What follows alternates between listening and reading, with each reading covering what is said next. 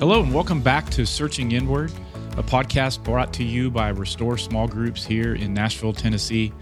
I'm George Stull, joined with uh, Scott Reall and Anna Bryant and Seth Abram.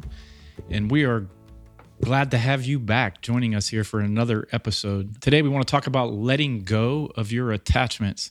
Let's begin by returning to uh, a story that Scott wrote in Journey to Freedom about a television program that showed a method for trapping monkeys. The natives made a hole in a log and put bait inside, but the hole was just big enough to allow the monkeys room to get their hand inside of it. When the monkeys reached in to get the bait, they couldn't get their clenched fist back through the hole, so they were stuck. But the monkeys were determined to hang on to what they had and soon were captured and trapped by something they refused to detach from. Crazy, right? Because they are only trapped by an idea, not physically trapped. They only need to open their hand and run, but they hang on to the fruit to their own detriment. Scott, we hang on to things to the detriment of our own souls and we're unwilling to let go. Um, but why is why is letting go so difficult for us? Why is it difficult for the monkeys? But um, and we can make this a story about the monkeys, but the truth is, yeah. we we struggle with letting go of things too, don't we? That is the human condition. I really believe that our desires get captured, as Gerald May says. We all are born and have this inborn desire for love and basically for love of God. But when it gets captured by something else, or attached to, whether it's a behavior, whether it's a it's a, an accomplishment, it's a, it's just some something I believe that I have to have in life. It could be vanity, it could be money, success, a relationship, it could be anything. I this is what that the desire I have has been captured by this. When this is it, this is like the monkey, and I and I will not let go of it. And so what happens to us is that, and I think this is really important in Gerald May's book, which is where I got all this information from in the beginning, Addiction and Grace. He says that that desire gets captured, and that he's the one who said the definition of an addiction is control. So the fear, that's what I really believe is at the it's at the center of this. We fear that if I do not have this, I'm out of control. And I really know how Richard Rohr says that fear is that feeling of being out of control when we cannot control something, when we feel fear and the anxiety that comes from that. And so that's why we fiercely cling to it, even though I know it may not be good for me. I need to let it go. I'm terrified to let it go because I don't know what will take its place.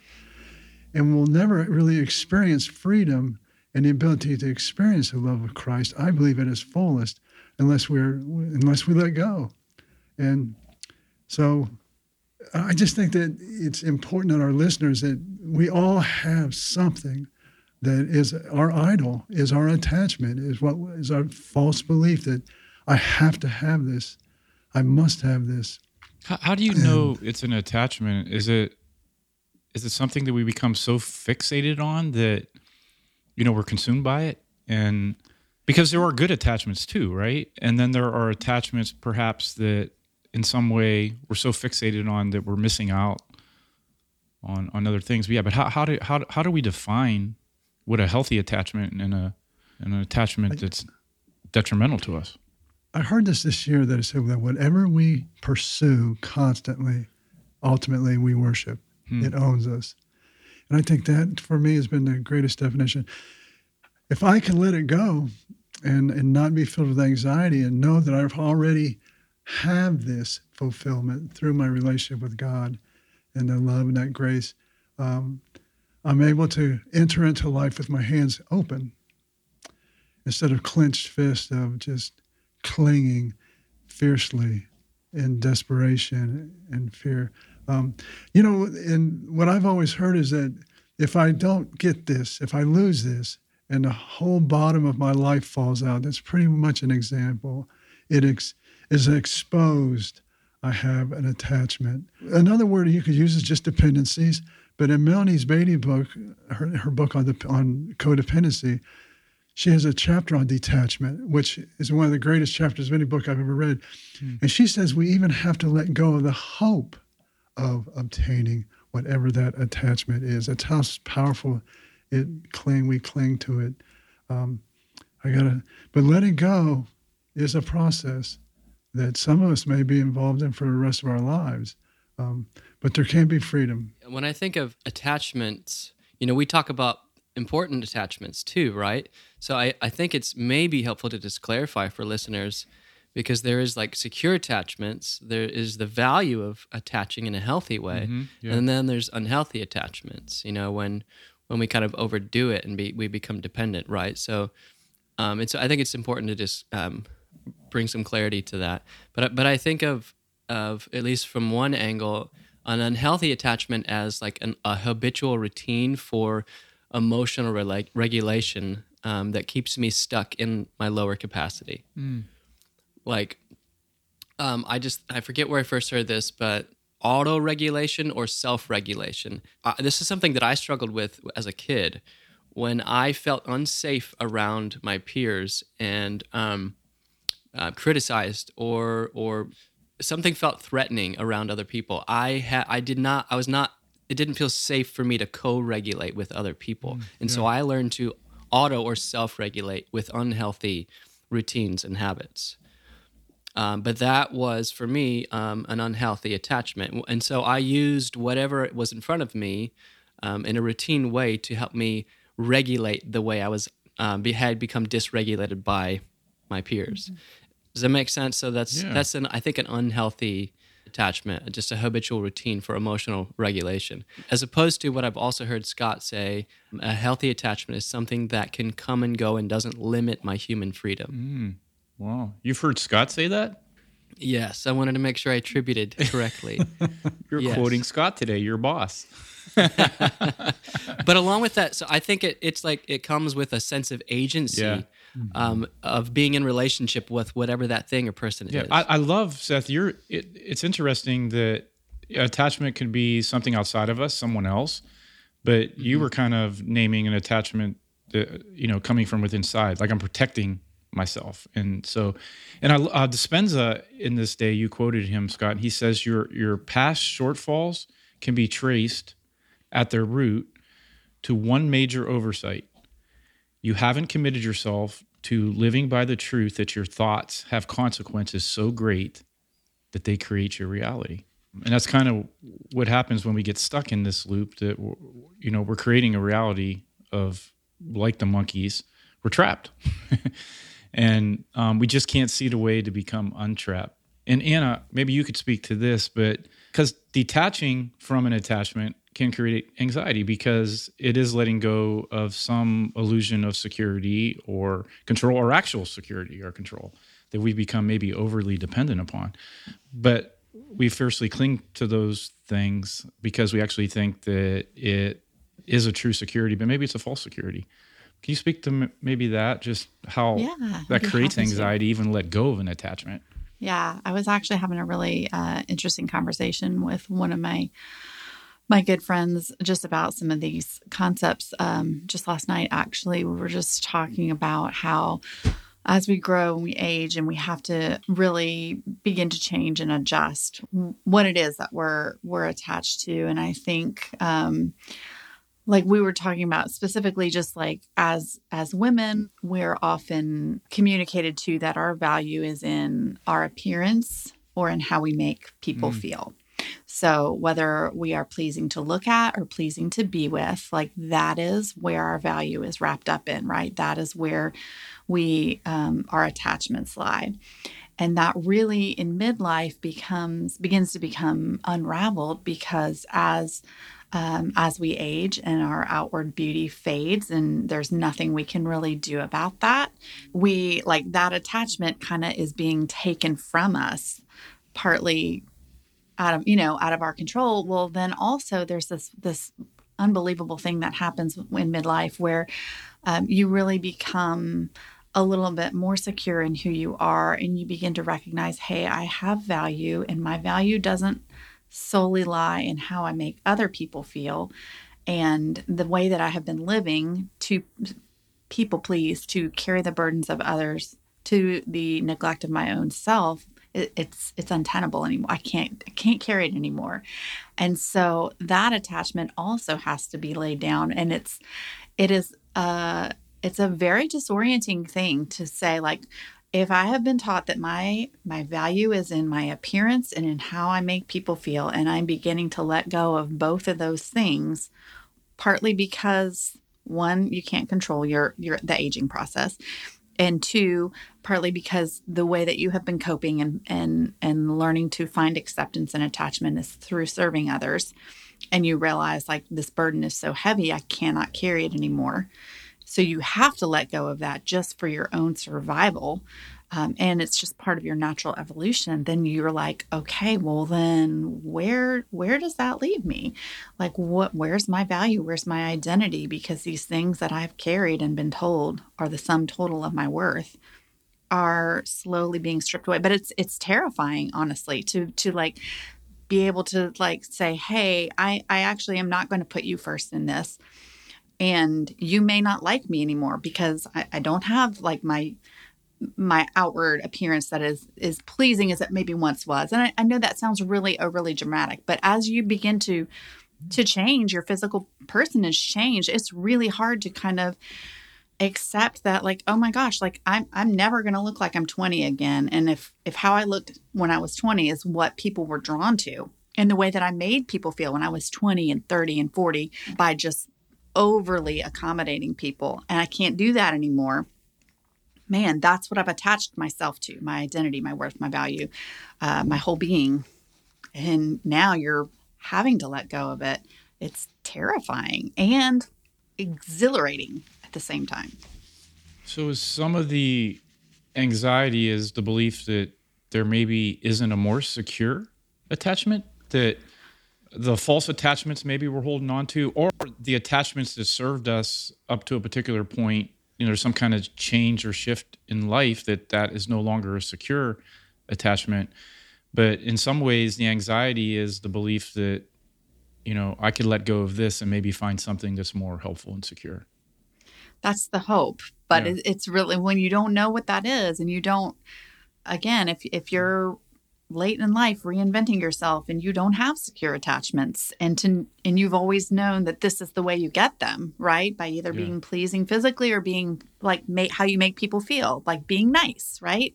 And then you're like holy crap where does where does that leave me? Do i have secure attachments moving forward or not? It's an it's it's a leap of faith. Maybe maybe if we could each maybe name uh, a particular uh, false attachment that you know we're growing in. Um, I'll start with me. I have this attachment. I just I want people to think I'm smart and competent. You know, one of the things that I've had to let go of that you know um, I'm not as impressive as I would hope I would be. and so uh, but no like holding on to that like the the struggle of trying to be so perfect that you know you feel like you're going to win everyone over or you're going to show people how smart and how perfect you are it's just exhausting and, and, it wears me out. And one of the ways that I'm trying to grow is free myself from that and go, wow, it's okay to be as unimpressive as I actually am. Like that's actually a pretty good thing. so yeah, that's that that's a place I'm trying to free myself. Um, how about you guys? What? Well, George, can I just affirm yeah. that like what we have seen in group and what we see over and over again is like it is the unimpressiveness. It is the failures and the shortcomings and the limitations and the humanity that we witness in one another that really does draw mm. people to each other. It's so hard to really connect and relate with somebody who on nobody's perfect but people that try so hard on on the outward front to shore up all of their weaknesses, man, it's so hard to identify with somebody like that or relate or connect on a deep level. I think it just feeds other people's insecurities when we put that out there. So the fact that you're mm. coming to terms with like, hey, I'm I'm just an average person, I think that is actually where the impressive beauty comes from because that's what draws people in. Like, hey, George is a cool guy and he's a smart guy and he is wise, but he's human, right? He's not in some unattainable place that I could never get to. Mm. He's a regular person just like me. Thank you. I've never felt so uplifted being called average. but we But all coming are, from right? coming from Anna, it just We're like, all human. it lifted my soul. I just loved it. That was the big line in the TV show MASH. Frank Burns. There was, "Oh, Frank, you're so above average," you know. and he would be like, "Oh, thank you," you know. Well, is there any? Would it be helpful? Is there any other attachments that would be helpful for our listeners to hear the names that they might be able to identify? I, th- I think I see one I hear all the time, especially from participants in our groups and friends, is that that they're attached to this belief that that they're not enough, Mm. and that somehow through accomplishments, success, um, physical attractiveness, mental intelligence, attractive, being just they have to be more than they are Mm. to, because they believe if they're just exposed as who they just are, then you would, you know, realize they're not enough. Mm. And uh, so, I, and that would be the attachment for me is like, I have to be so much more than I am to be attractive to people. That left alone to my own inadequacies and weaknesses, you you would find those unattractive, and, and somehow we must attract the desire to be loved. It's not just an innate who we are, and that's where the freedom of being vulnerable and exposing those things, and just and then especially in a small group where the people say, "Well, we love you. Just we see you for who you are, your core self, and that is plenty for us to love." Um, that's why I think small groups are such a powerful pl- place for that process to occur. And it is a process. We're just not going to rid ourselves of these attachments overnight.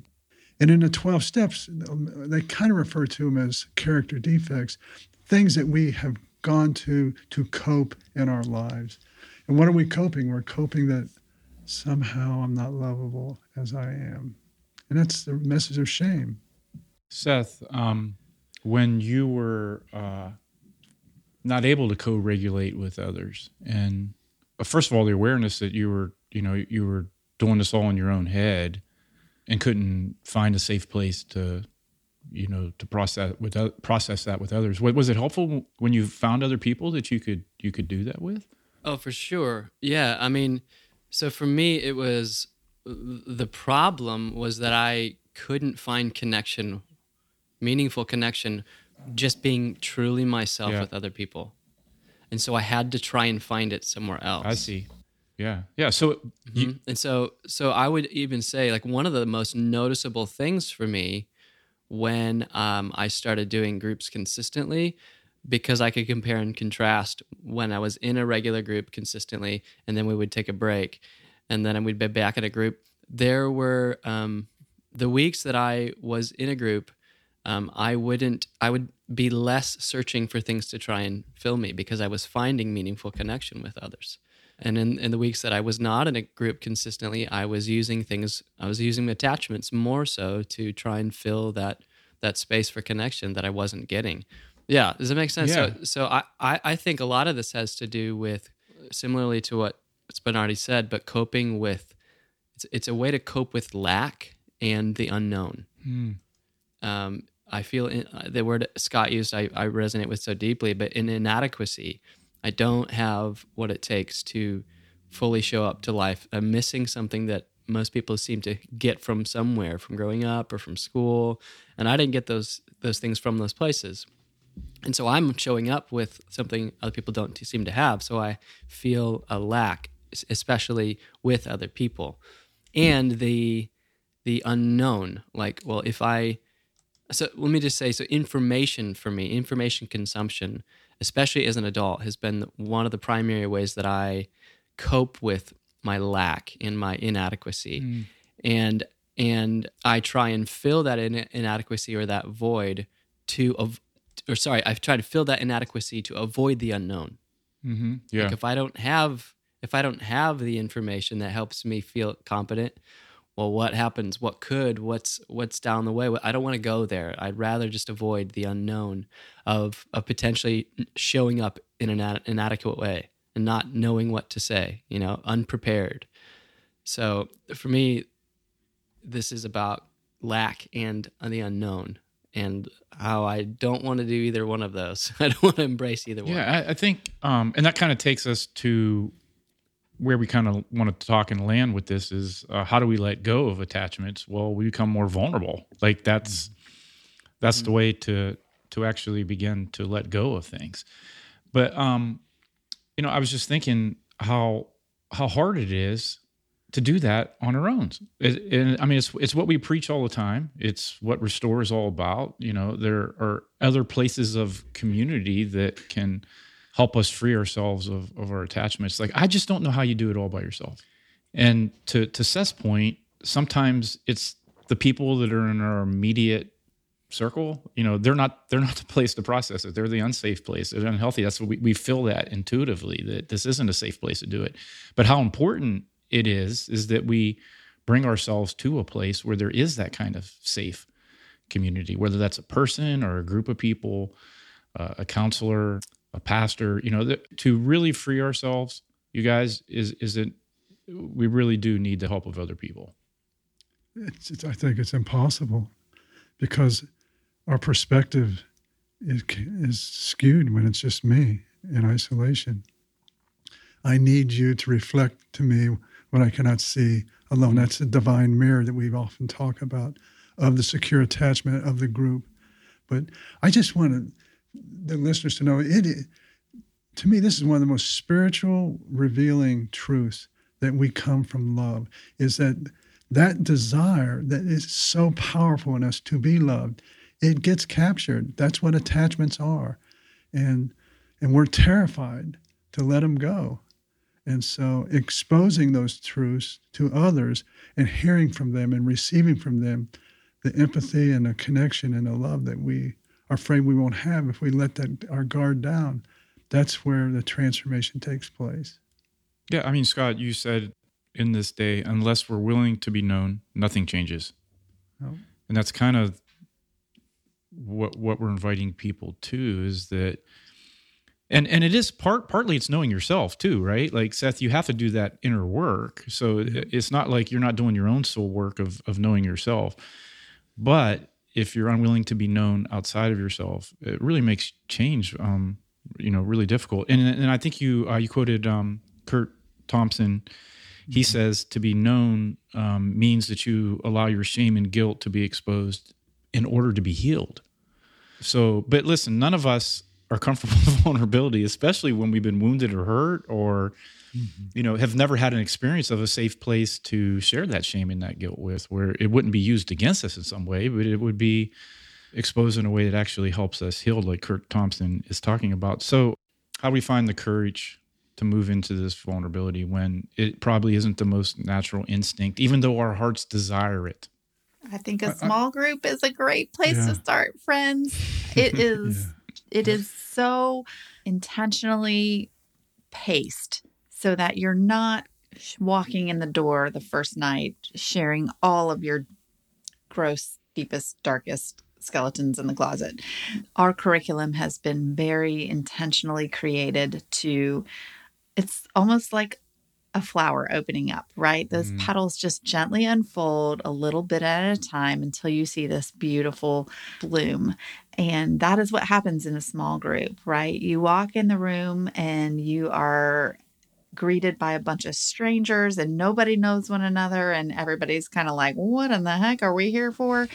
Through the just the beautiful way that our curriculum has been created, you you you you gradually grow to know one another. You gradually expose piece, pieces and parts of your story until you really are able to become more fully vulnerable in a way that feels natural, that doesn't feel forced, that doesn't feel uncomfortable. You begin to build trust and secure attachments within that group. And so I think if that is not if if secure attachments or a safe place to process and be vulnerable is not a part of your story or a part of your immediate uh, relationships in your family of origin or in your friend circle or in your faith community, a Restore small group might be just the place for you to start. You heard it here from Anna. And of course, we preach groups, right? That's what we're all about. Um, it's what energizes us because we actually, you guys actually do witness people finding uh, freedom from their attachments when they can find that safe place. So if you have that, friends, if you have that kind of community and those people in your life, then then get at it. Get you know get the work of of letting go of those attachments and freeing yourself. But if you don't, there are uh, groups and experiences like Restore. So we'd love for um, you to experience that here. But let's end with this because Scott, I love this. And I'd like to know what you mean by this, and and would love Anna and Seth, you guys, to to hear what you think Scott means by this, or what this means to you hearing Scott say this. But he says we must feel secure in God's love to move into the place of vulnerability. So not only do we need to be doing some of the soul work ourselves, putting ourselves in places of safe community where we could do that work with others, but Scott, you're talking about the kind of love that we can't give ourselves or you know we can't find from others there's some kind of divine love that we can be most vulnerable in. What yeah what what do you mean by that? Well i think i know but it, it, goes back 25 years ago when i first read addictions and grace by gerald may and he said that grace is the most powerful force in the universe and it's taken me 20 some years to really fully comprehend what he was saying there until I've experienced it. And that's and that's this that that God loves me just as I am, where I am, with whatever that is, um, with all my mistakes, all my flaws, all my weaknesses, all the and I think of all the some of the things I've done that I would never ever want anyone to know, and God yet knows them, and it invites me in. But I want to say that I believe that the small group that is intimate and close and very safe creates an environment for grace to, to freely mm. flow. And we often use the word we experience universality for the first time, which is, I'm not alone. And so, like the prodigal son, you know, I feel like in a group, God comes sprinting after me. Mm. You know, that you're home, you're home. Let me tell you how much I love you. And that can only happen, as I believe, is what Thompson is saying, in being fully exposed, fully known to be healed. Well, just I was going to say, and Gerald May says that that ultimate transformation ends with the con- consecration, where God invites us to come home. You're loved just as you are. Love that. Seth and Anna, you have any, anything to add? We must feel secure in God's love to move into the place of vulnerability. What, what do you think that means for you or, or how you experience that in groups. I think of how you know talking about the the healthy attachment, like a secure attachment. When we're talking about you know how it's defined by those four S's from Dan Siegel: safe, seen, soothed, and secure, mm. and how when our parents are not able to perfectly you know meet our needs, no parent on earth can do that, and this means that it's inevitable that there are parts of us that we grow up with that feel unacceptable. Mm. And so those are the parts of us that I think we feel most afraid to um, share with the world. And um, I think of the, the, there's a quote from uh, I think it's William James who says something like, um, "We're all placed on this earth for a little while to learn how to bear the beams of love, mm. and to learn that there's no part of me that's not lovable, that can't be accepted." And I think our our small group process is kind of in a really beautiful way an expression of i think one of the most elusive but healing aspects of the experience of god a full complete loving witness without judgment um, and I, and so I think in my mind this is what healing is. It's being able to receive love for all of our parts, whether they feel acceptable or not. And and I think this is what this is why we have to be vulnerable because we can we we give ourselves the risk. We risk the the potential of not being loved, but we also risk the potential of being fully accepted. Wow, that's beautiful. Very helpful. Anna, you're the only person that po- could possibly add to that. I just think, um, depending on what your narrative of who God is and how he views humanity or you in particular, being able to maybe let go of some less than helpful beliefs of the wretchedness of man. And depending on your um, your upbringing, you may not have that belief. And some people I know um, that's been deeply ingrained in their psyche. And I think being able to come to terms with like we are created beings who were created out of divine love. And something created out of divine love is not anything that could ever be bad right? I mean, it's not perfect. We're not, div- we're, you know, we aren't divinity. We aren't divine beings ourselves. We're not God, but we are created from Him and we have His essence in us. And how could how could that ever be bad, right? And so Absolutely. just embracing that we are loved and accepted and that God has given us free will and the capacity to learn and that there is there is not judgment for not knowing what we don't know. If we were supposed to know what we, you know, without making mistakes along the way, makes no sense, right? So, just accepting exactly who we are um, as we have been created and knowing that we are loved wholeheartedly. and also, I'm dying to know what is cracking Seth Abram up right now because he like, has I'm... himself muted and is rolling on he... the floor. I'm so sorry.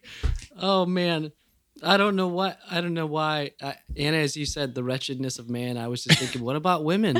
oh, you were the one that took that. You took you took the bite of the apple first. Yes, it's, it's all and our fault. Just, it is all our and fault. then I was just maintaining holding that information. You... And for some reason, I could not keep it down. I just kept on it growing and growing. She said that right at the beginning, it. and you laughed the whole time. the wretchedness of mankind. Yeah. Well, hey, I'm so sorry. I was, for, uh, yeah, I was, I was very much raised in a very patriarchal uh, no, church tradition. And you're right. It's it's all a woman's fault. Everything... We're all wretched, folks. We're all wretched. it just snowballed in me, and I couldn't. Seth is making that it. point. We were. I this started about the love of God, and it's digressed into how wretched men like, and oh, women are. It's just all of humanity. I mean, everything God created is wretched. Come on.